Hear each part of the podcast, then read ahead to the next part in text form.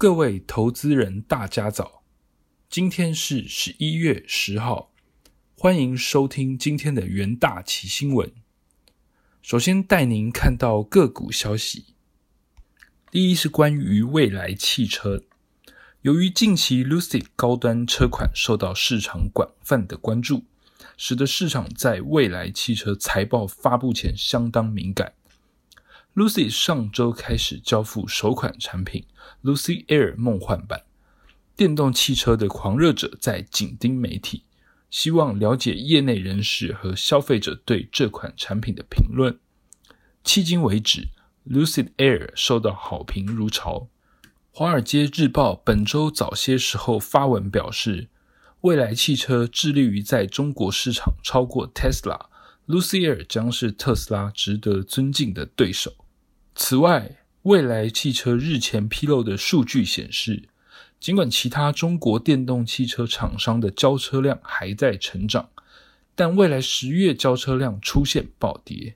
虽然交车量出现下滑，但不意味着投资者应当抛售未来汽车的股票。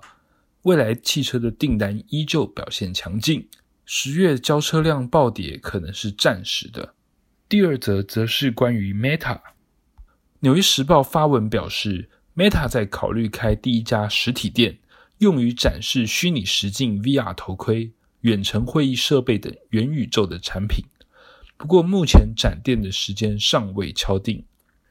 Meta 目前重心正转向打造元宇宙，用户可以在其中社交、工作和娱乐。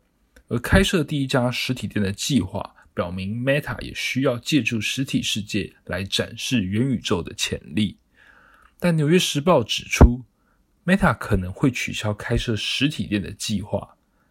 Meta 目前销售数款产品，可借由 Meta Quest 使用户能够了解其元宇宙的概念。根据美媒报道，Meta 计划在加州开设一家旗舰店，在公司改名前。Meta 曾有一张零售店称作 Facebook 专卖店。第三则看到 Alphabet，Alphabet 距离成为市值达到两兆美元的第三家公司只差一步之遥。在数位广告复苏和云端运算业务成长的推动，今年以来 Alphabet 股价持续上扬，当前成为美国五大科技公司中表现最好的公司。Jacob 资产管理公司的执行长 Ryan Jacob 表示：“Alphabet 的成长媲美小公司。如果 Tesla 市值能够超过一兆美元，市值超过两兆美元的 Alphabet 估值并不高。”同时，并指出，目前 Alphabet 本益比仅为二十四倍，对比 Tesla 的本益比高达一百五十一倍，是较为便宜的科技大型股之一。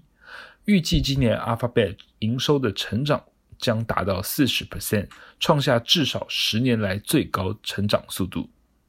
接着看到重要国际新闻部分，第一则看到关于美国通膨相关的新闻。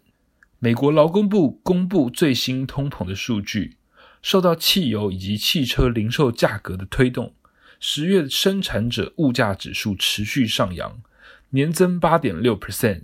维持在十一年来的高点。报告显示，十月的 PPI 月增零点六 percent，高于九月的零点五 percent，符合市场预期。PPI 年增八点六 percent，增长的幅度与九月相同，且略低于市场的预期，但仍维持在近十一年的高档。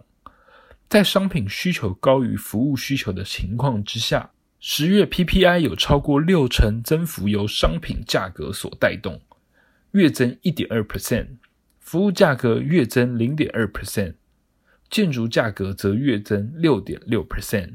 商品价格的增幅有三分之一来自于汽油的价格，月增六点七 percent，柴油、天然气与塑料树脂价格均有所上涨。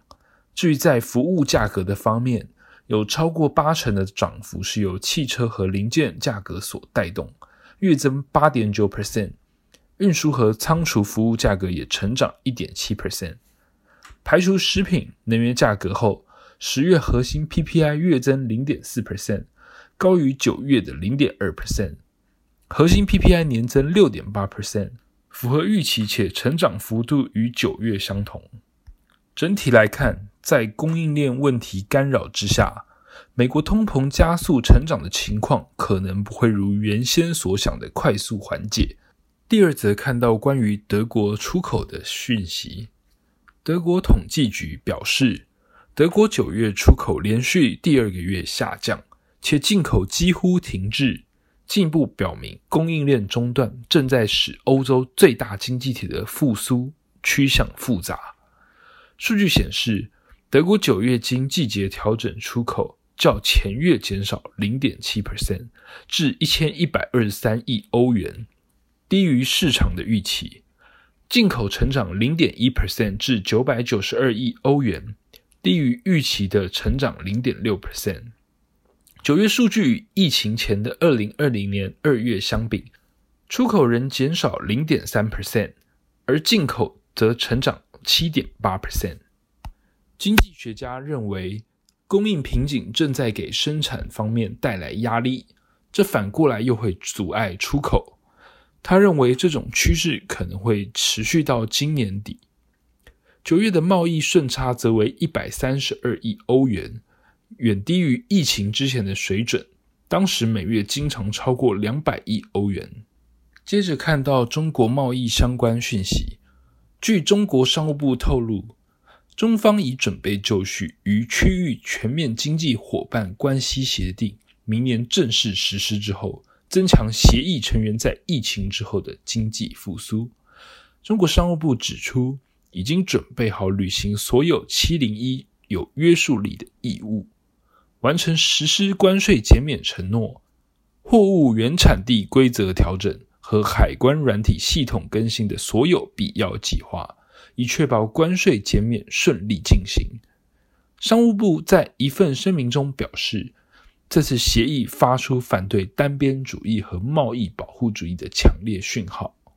接下来进到三分钟听股期的单元，第一则看到大成钢期货，大成钢十月营收年成长率为六十七点九三 percent。美国先前通过约一点二兆的美元基建法案，而主要市场位于美国的大成钢积极扩充德州厂的产能，预计明年六月将能开始贡献营收。根据国内研究机构调查，大成钢今明两年营收与获利均呈现成长的态势。随着经济的复苏，将刺激美国不锈钢、铝卷板、扣件等需求。大成钢期价周二跳空开高，中场上涨一点五一 percent，站上长短均线之上。接下来看到南电期货，南电受益于产品组合有利，提升高阶载板与高值化产品量产的比例，使得南电十月营收再创新高。南电表示看好载板需求强劲，因此将规划新的 IC 载板产能扩建事宜。以利积极争取市占率，市场对二零二二年南电营运前景乐观看待。整体来看，ABF 载板领域后市持续被看好，且 ABF 需求劲扬与供应短缺等现象已远超预期。南电周二期价跳空开高，中场上涨一点五一 percent。接下来看到台塑期货。台塑十月合并营收为两百四十六点八四亿元，年成长率为四七点七 percent。